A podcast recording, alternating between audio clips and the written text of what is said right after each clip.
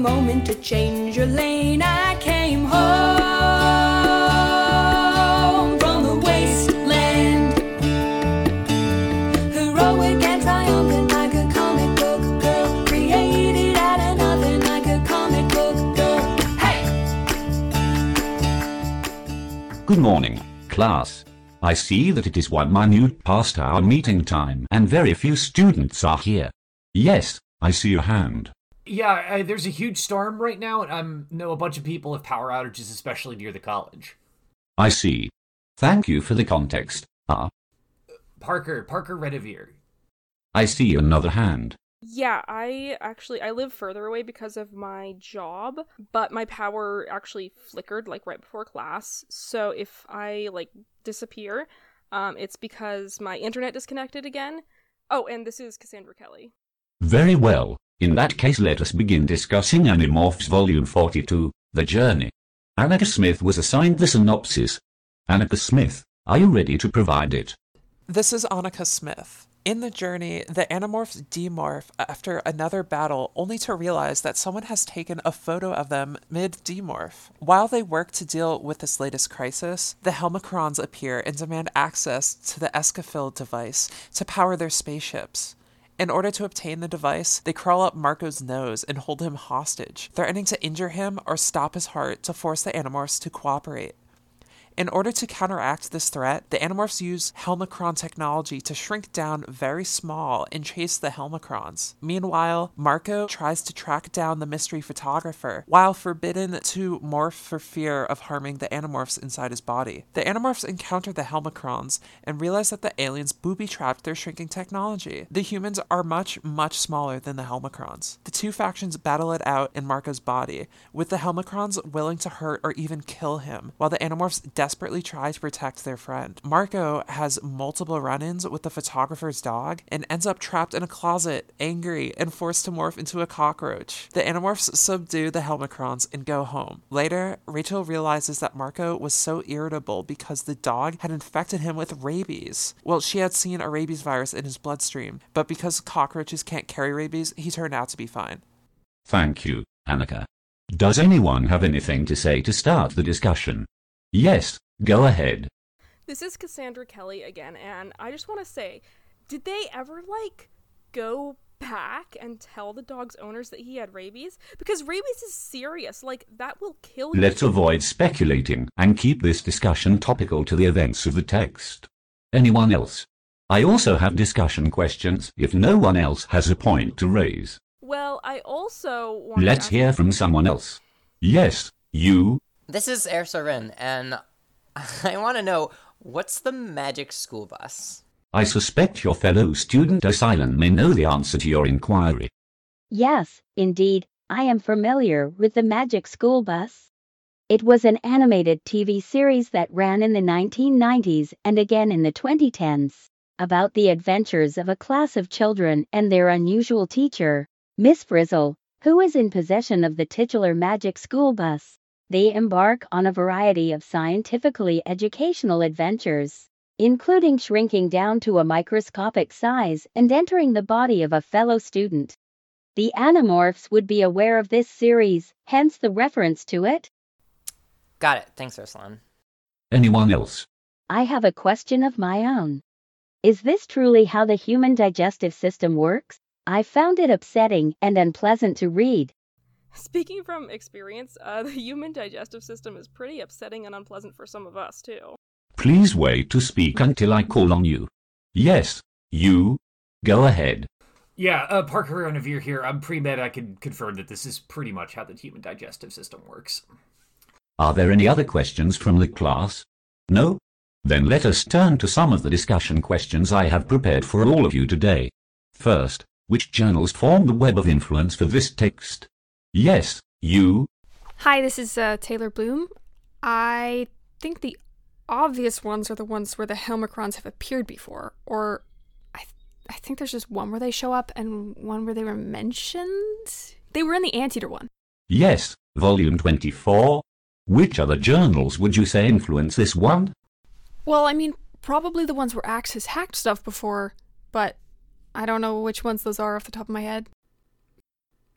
Yeah, volume two is relevant here because uh, that one was scary, and Chapman's daughter almost died. Let's engage a value question. Did Marco make the correct decision when he morphed while carrying the other animorphs? Go ahead. This is Taylor Bloom. I mean, in retrospect, like, yeah, but hindsight's 2020. That idiom is new to me. Would you mind clarifying?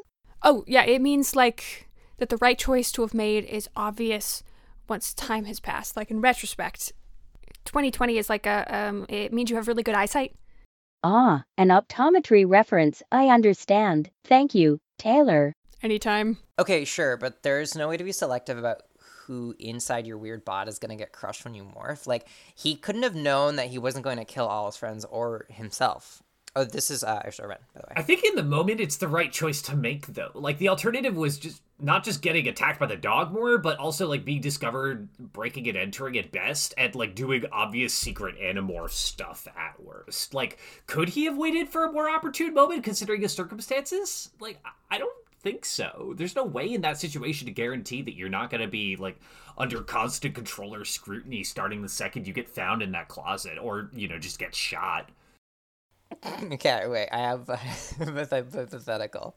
Let's say you're a normal human person, uh, or a controller. It doesn't matter. And you're downstairs in your house, and your rabid dog starts barking his head off. Consider that Escafil and his team foresaw the eventuality presented in Volume 42 when inventing morphing technology.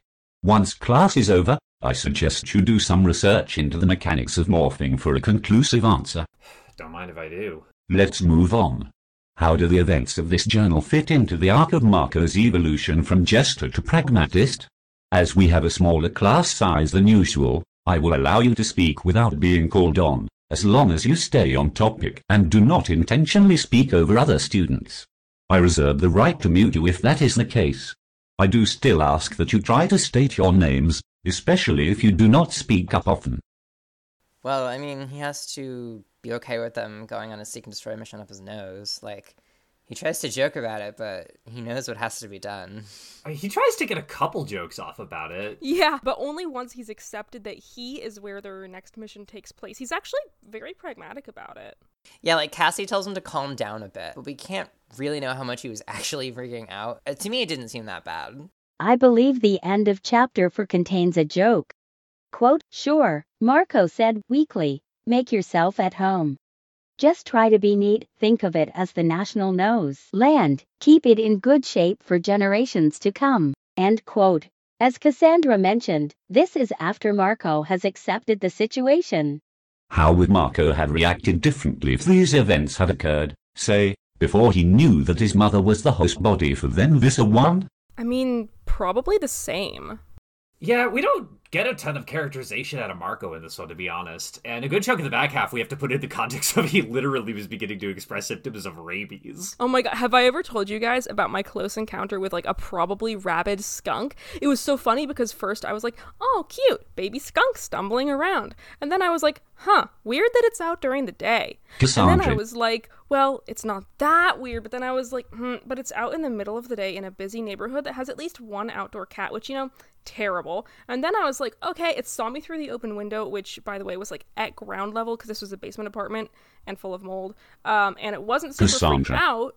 And then I was like, wait, actually, it's stumbling around a lot and isn't scared of me at all. And then I had to like scramble to shut the window while it started to pull its put its tail up, and then I called animals. This is not the correct setting for telling stories of wildlife encounters.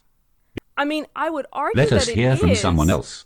Yeah, hi, this is Annika Smith again. I'm a little confused by the time frame here. How long does it take for rabies symptoms to even start showing? Uh, it takes a little while, like at least a few days. Yeah, and how long does this mission last? I think it was a day or two. Yeah, good point. Right, was so was his aggression actually because of the rabies? If Parker is correct about the how long it would take someone with rabies to begin to show symptoms, then perhaps the timeline, ah, fudging. As I believe humans say I do not understand what a delicious chocolatey treat has to do with obscuring facts was introduced pre-publication in order to protect sensitive information pertaining to this mission from the public. The Animorphs surely knew best what information would be too dangerous to share. Right, sure. I mean, also probably consider that Marco's a child. Children generally start to show symptoms faster than adults. Does rabies only spread by bite? Because I wouldn't be surprised if there were different forms of transmission that. As far as I'm aware, uh, blood, saliva, basically any, any bodily fluid. Hmm, okay. And he was bit, so. Personally, I find the concept of rabies far more horrifying than possibly any other disease, ailment, or parasitic babies? organism that we have learned about in the journals thus far. My research says that the incubation period can be six years between the initial bite and onset of symptoms, and the list of symptoms is terrifying. I am frankly amazed that humanity has survived sharing a planet with this virus. Oh, Kie Indris, I think Cassandra is trying to say something. Yes. Cassandra. Um, I think there might actually be some like mm, interesting analysis in like comparing Yeerks and rabies because like both of them kind of control your mind, right? Like rabies controls your mind in a really spooky way. Like you get scared of water, you really want to bite people, you get angry, and they both make you act in ways that you wouldn't normally act. On one hand, like with rabies, I think you probably don't know that you're acting weird. It's like part of the virus because it wants to spread. It doesn't want you to. Well, I mean, the virus doesn't want anything because it's a virus. My my point is that like it's part of the virus that you don't realize that you're acting weirdly. Um, like Marco in the journal, he he justifies his anger away, and he is just like, "Of course I'm angry. There's little people battling it out inside my body." Um, instead of realizing that something weird is going on with his behavior, whereas with a Yeerk, you are aware and you do know that you're being controlled. But also, like, rabies uh, kills you horribly, and you might infect other people, which I guess is kind of a thing with Yeerks too. Like with Tom trying to get Jake to go to the sharing. I think in a weird way, I almost feel like a. Like, like rabies is actually the worse option. I do see your point of comparison between the scourge of the Yeerks and the rabies virus, as both are devastating That's diseases. what. Never mind.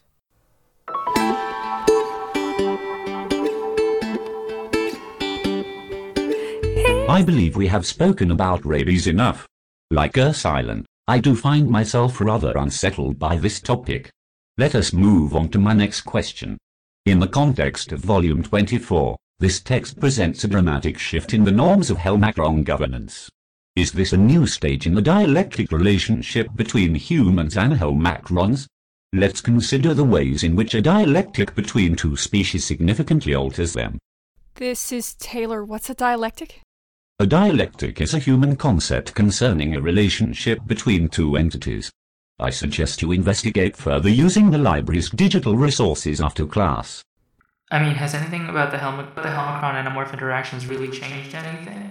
Oh, I'm Alan. Well, the Animorphs introduced the concept of gender equality to the Helmacrons, so yeah. Oh, right. Yeah, they they did. do that. Indeed. And how do we see that playing out here? Well, the male and female Helmacrons are competing with each other now in this journal. And if I remember correctly, their society was, uh, it was originally matriarchal. Yes, that is correct. The female Helmacrons are, generally speaking, larger and more aggressive than the males. Judging by what few pre-Helmacron revolution documents we have, the female Helmacrons once dominated their society. However, the matter was somewhat complicated by their tendency to ritually kill their leaders. Not that I am judging, of course. So was it good for the Helmacrons that they learned about gender equality? Well, the two groups spent a lot of the journal fighting, which slows them down and keeps them from succeeding. That's good for the Animorphs and us. Are there non binary Helmacrons? What? I'm just wondering. Not that I am aware of, no. I mean, uh, whether or not non-binary people can identify themselves, don't they always exist within any binary system of gender? Yeah, true. Although I do wonder, like, because the Helmacrons are like a hive mind, so why do they even have a gender binary if they're a hive mind? Shouldn't they have a gender unary? Is it purely a sex binary? I don't know. I think it's it's hard to tell because this was the 1990s, so like the the animorphs don't really distinguish between the two. Nor do the Helmacrons. Well, I guess we don't know much about the notions of a Helmacron life after death, but when a given Helmacron dies, it doesn't necessarily get like reincarnated as another Helmacron. Its bot, its mind just kind of enters the general Helmacron Yeah. consciousness. Am I correct? I think so. Which would imply that it's not purely physiological. It's not purely based on sort of like quote unquote biological sex. how wait, how does that imply that? Go back. How does that imply that? because they have a, a, a quote unquote soul that has qualities of them specifically, including hmm. their gender. Is that what you're implying? Parker? Right, yeah, exactly. And it wouldn't make sense for them to make their gender such an important part of their sort of social relations with other Helmacrons if that didn't persist, you know, past the point of death. Well, I don't know. It could just be that like it's the uniqueness of their experiences not related to gender that like sort of make them unique when they reassimilate because it's just like, you know, a different Helmacron will have seen different things, will have experienced different things. At least from our perspective as like sort of third hand recipients of this narrative, we don't see the social divisions of Helmacron society along lines of employment. We see them along lines of gender, which to me implies that gender is more salient to them. Their employment is based off their gender. Yes, I believe the males were originally regarded as a servant class.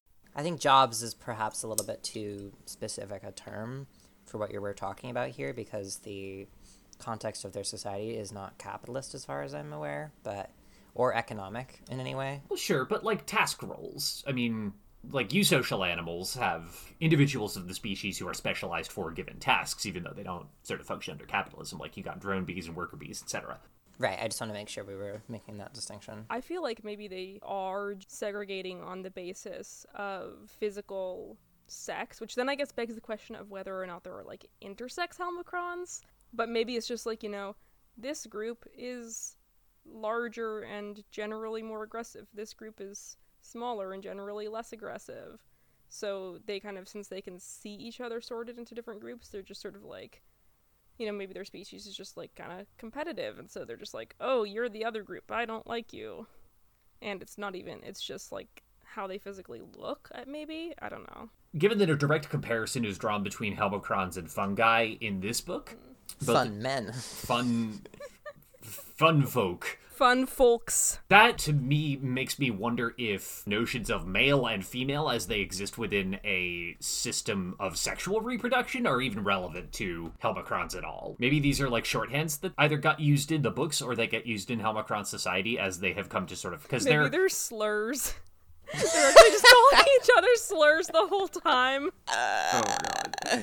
Because they're like they're they're a galaxy spanning species. They've ostensibly con- conquered like derogatory. hundreds of planets, right? So I imagine sexual reproduction is kind of the dominant form of reproduction amongst the species that they are conquering, but Yeah, you wouldn't know anything about sexual reproduction, Parker. I wouldn't. But like I imagine that I, I don't know, I have a hard time given the whole way that like the whole fungible species works, given the direct comparison to fungi, like that they wouldn't have some sort of system of sporulation and like every fungus produces spores, right? Like there aren't like male and female mushrooms, right? Everybody just spores okay. a bunch. Hold on, hold on. As the the Oh, yeah, you know things about this. Eats, yeah, I, as a resident person who eats weird mushrooms in the forest. To be clear, T.A. Indros, all other anyone, not the fun mushrooms. For one thing, the fun mushrooms don't grow a ton around here. For another, I'm not interested. Um. Anyway, yeah. So basically, every If, time if that you I have if you ha- if you happen to have them, I don't. Every time when I have spore printed a mushroom, it has had spores. Some of them have not had very many spores. Some of them have permanently stained my coffee table. So I think they all have spores. So I feel like it's probably useful to decouple Helmacron notions of male and female from notions of male and female that exist as we understand them in a sexual in a system of sexual reproduction. Yeah. Maybe they're just like doing a bit. It's just it's just an elaborate bit. I like the idea that they're slurs. Anyway, um, You can't say that in class, Parker. All right. She's kidding. She's kidding, T.A. Andros. What about the Animorphs? Has their interaction with the Helmacrons, or indeed other species, affected them? I think it affected them physically since they shrank.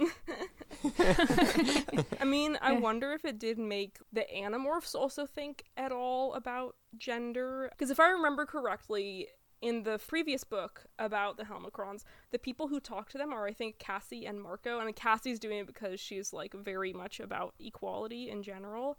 Um, and I think Marco is kind of doing it because he thinks it's a little funny. But so I wondered if, like, do you think the Animorphs ever, like, thought more about gender because of this? The Animorphs don't, like, overly conform to, like, stereotypical gender dynamics in their group, but they, they do conform sometimes. But their struggles with with their relationships to their gender, especially as adolescents, is part of their journey. Yeah, I, I just feel like there's a lot of like gendered stuff that they all just kind of accept, like, and take for granted and don't examine. Which, like, it's the 1990s and they're kids, so it's not like I blame them. It's just, it seems like it could be a really interesting catalyst for a lot of like thought and discussion for them. I'm a little surprised that Cassie didn't take it farther. I figured she would at least have sort of relayed this experience to her friends. I mean, maybe- maybe they have more important things going on. My guess is that Marco Animorph has never had a conscious thought about gender in his entire life. And indeed, meeting the Animorphs caused the Helmacron Empire to dissolve into civil war and chaos. hmm That totally makes sense because previously they had developed what seems like a little bit of an empire to maintain order.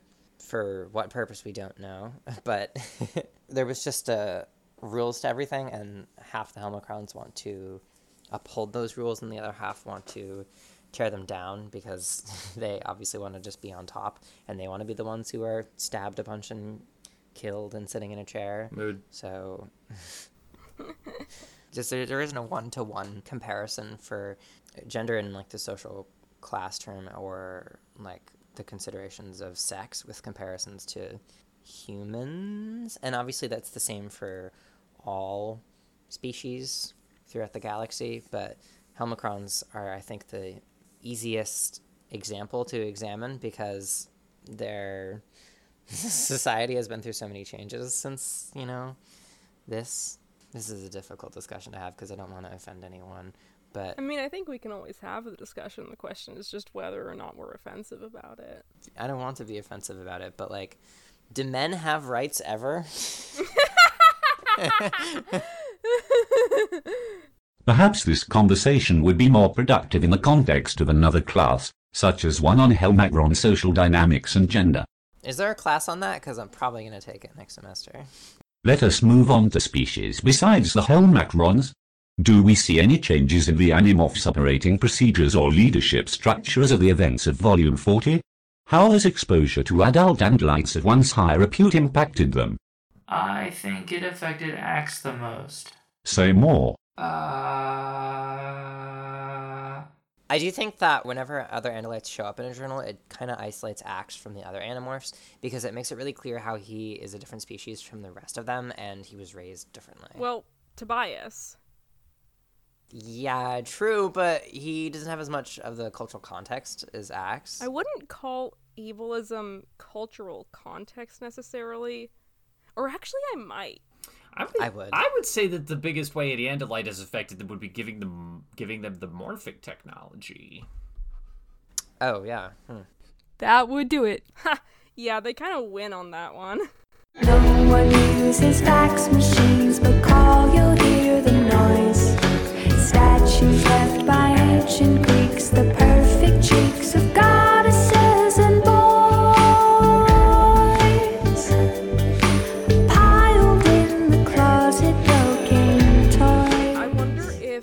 exposure to the Andalite, like noble warrior culture, has been affecting Jake. Uh, I honestly, I should have been keeping track to see if the like whole Prince Jake, don't call me Prince thing kept happening.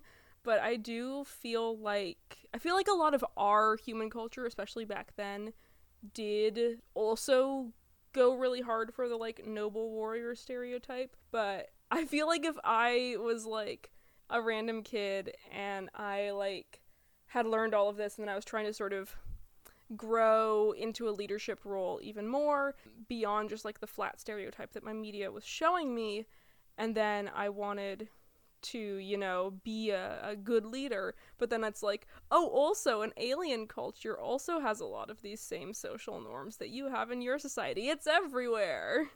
Yeah, I think that's what kind of troubles me is that it really seems like homogenous and it makes it feel like there's this base level of like mm, evolutionary psychology that is consistent throughout the whole galaxy to a degree that you don't have to question things when you run into a new alien society. You can just assume that everything is the way that you were raised, which obviously this is a really, really narrow lens. It's a very specific time in history and it's a specific social experience within one nation. So it wouldn't surprise me if Jake was having some issues with dealing with that and all of them were having some issues with dealing with that. But I definitely think that they all deal with that in better ways. Obviously, Ax has the hardest time with it, and then Jake is also struggling with the way that Andalite society has impacted them, and Tobias is figuring out that as well, like what it means to him. And we've talked. Well, I, I mean, I don't know if anyone else in the class has made this comparison, but he's often compared to a transgender experience. Oh yeah, I think I've read something about that. I mean, yeah, can uh, can speak to that community. Tobias is one of ours. And is this similarity between cultures a bad thing?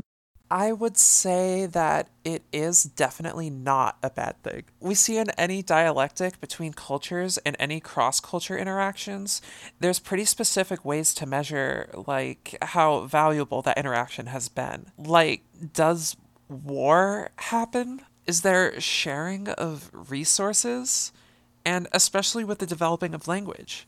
You know, that's a really good way of measuring the prosperity after said meeting. And I think obviously the fact that andalites and humans can take courses together in college is a pretty good indicator that we have a similar vision of the future. I think there's something to be said about this kind of cross cultural universal experience in the context of the Yeerk Empire as well. I mean, we in Earth American English have a pretty succinct term that like uh, sums up the structure of their government despite the fact that it originated independently like light years away from our home. And i think that there's probably something to be said there about the fact that through independent invention power structures will arise and certain power structures will kind of float to the top as the things that are maximally effective in controlling a population And what do you think it says about humans that you already had a word to discuss the power dynamics of the Yeerk Empire?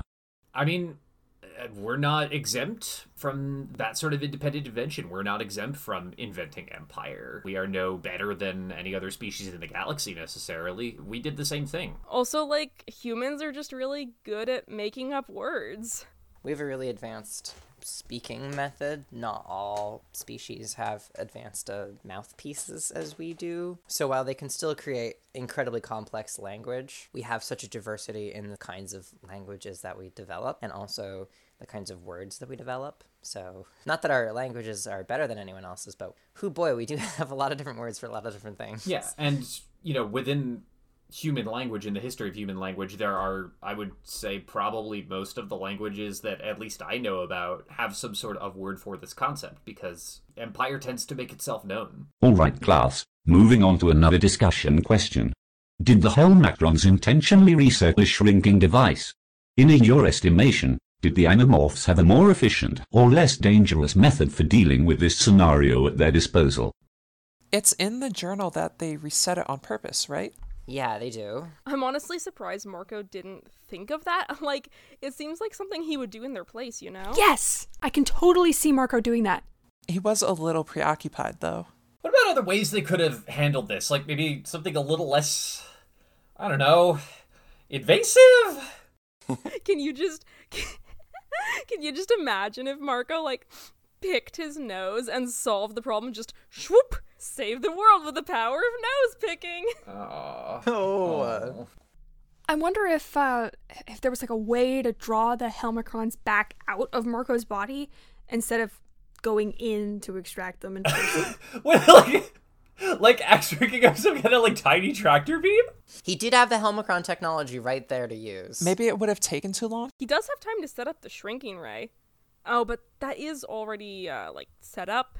Uh, so it's not something he'd have to build from scratch, like a hypothetical tractor beam. So Yeah, he probably didn't just have time.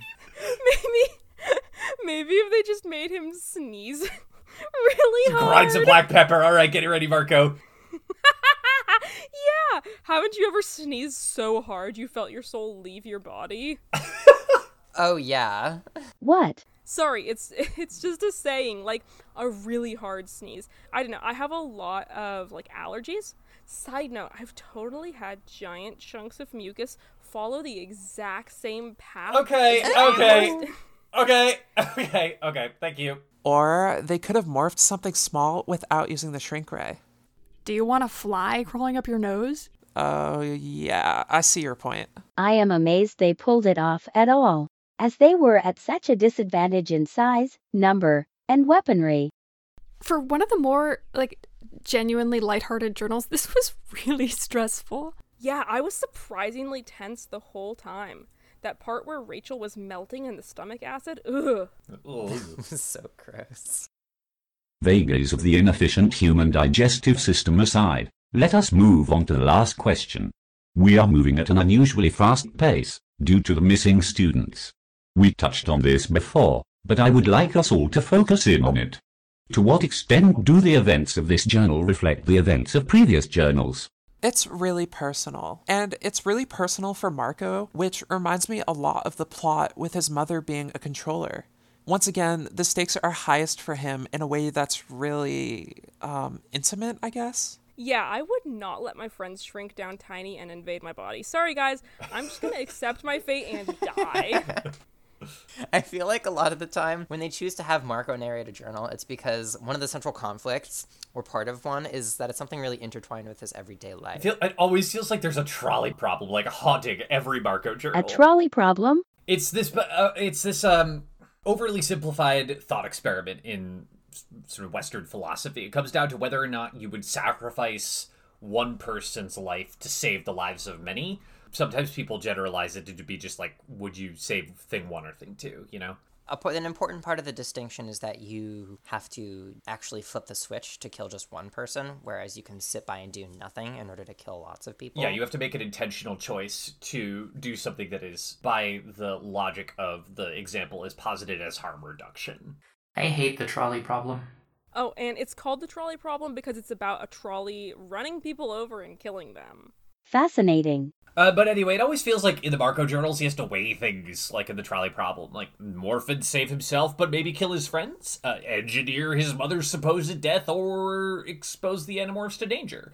If I can get Doylist for a second, Oh, please do. I think that I think that when the Animorphs or eh, whoever were picking who to have as the narrator for each of these journals, however they wrote these, because of course we know that they didn't all sit down together after the war and just neatly write them out. Well, unless you subscribe to the theory. Please don't that- start. Anyway, I think that maybe they chose to play to each of their individual strengths. You know, Marco gets the trolley problem type journals where it seems like a straightforward binary choice, but it really isn't. Uh, Cassie gets the really tangled ethical dilemmas.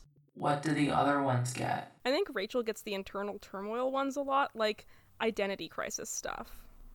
Ax definitely gets the ones where having a different cultural perspective is important. An interesting observation. Ah, Parker Renevere. thank you, Parker Renevia. I will make a note for Professor Leon of your excellent analysis. Uh, th- thank you. Man, how come I don't get any nice notes? Joking, joking, sorry. I do think it's cool that we see the Helmacrons again. Not to be like a nerd for random trivia for journals. Gravel but- before us.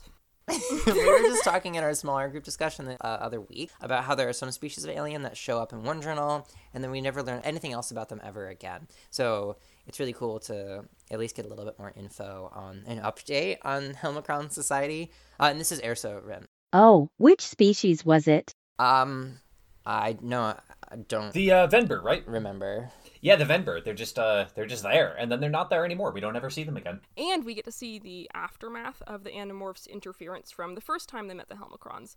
Um, not that I object to that interference. I'm a big fan of gender equality over here, but it is still interference. It's like very American of them. Yeah, gender equality is pretty neat. Yeah, yeah. I'm not saying it's not. It's just also they like it is a very American thing to look at like a culture and just be like, "Oh, I know best." Like in this situation, they did know best, but also, well, did they? I don't know. Maybe We the assume males that they know best. Yeah. Dare I bring back up Cassandra, the uh, the Ender's Game books, which have that whole bit about that alien species who's the Catholic pigs. the Catholic pigs, yeah, who uh, who who propagate by sacrificing the mother's body such that the young may eat, and then all the humans are like, "Oh God, it's so horrible! How do we fix them?" And then one of the humans is like, "Wait, maybe we shouldn't fix them because that's just how they they also are." have sex with trees, if I remember correctly. Uh, I forgot about that part. I apologize yeah, for they have, ever they have bringing sex up with trees.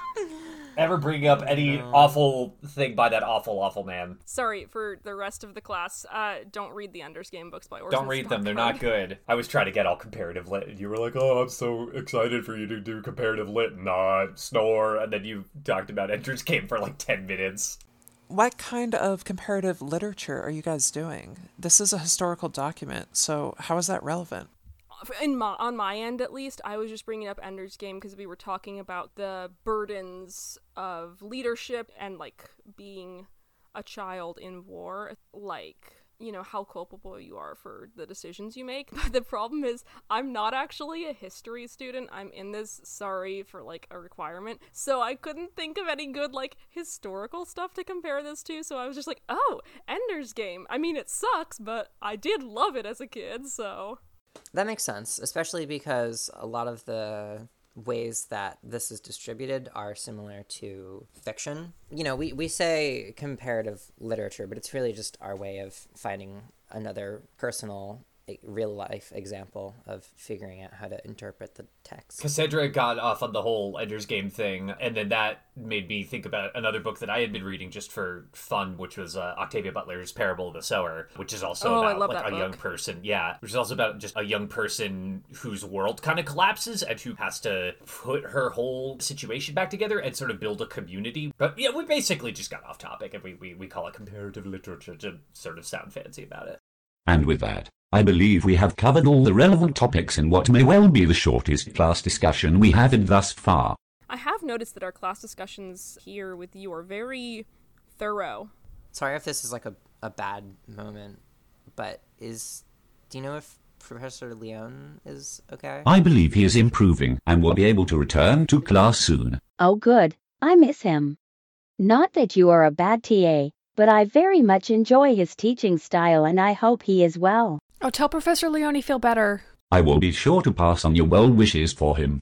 Yeah, I think all of us are thinking of him. Yeah, get mm-hmm. better soon. Yeah, get well. Professor Lonnie, I just want you to know that we're thinking of you, and I hope that your recovery goes smoothly. Hoping we see him soon. Look at the time. I may even be able to get a graze in before my next appointment. I hope to see you all next week. Stay safe. All right, cool. Bye, everybody. Stay safe. Stay safe. Stay, safe. Bye, everyone. Bye. Stay Stay safe, safe, everyone. Bye. The Morph Report is on Patreon. We care a lot about accessibility, and we are paying someone to transcribe all of our episodes. We have a variety of tiers to choose from. Some of our tiers have some pretty juicy rewards. For example, if you pay enough money, you can even force us to watch the TV show and potentially read the other series by K.A. Applegate and Michael Grant, Everworld. We would really love it if you would check us out and consider supporting us. Thank you. Stay safe. Thanks to Noelle Micarelli for the use of their songs Comic Book Girl off the EP Field Notes from Another Place and Complicated Spoon. You can find more of their music at noellemicarelli.bandcamp.com. The Morph Report is hosted by Marina Maulucci, Scrivener Lamb, and Blythe. You could follow us on Twitter at Morph Report. If you have a question for the Podimorphs, tweet at us or send us an email and we'll answer it on the show. Our email is themorphreport at gmail.com. Thank you for listening. Stay safe.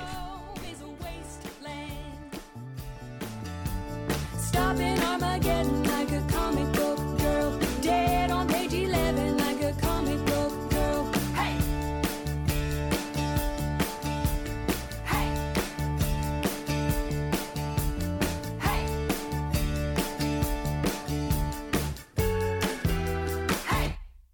you love the Animorph series? How about podcasts? Do you love podcasts? Well, then listen no further, dear listener, and allow me to introduce the Animorphs podcast directory. Here you'll find an ever growing list of Animorphs themed podcasts to sate your every Animorphin desire. Check it out.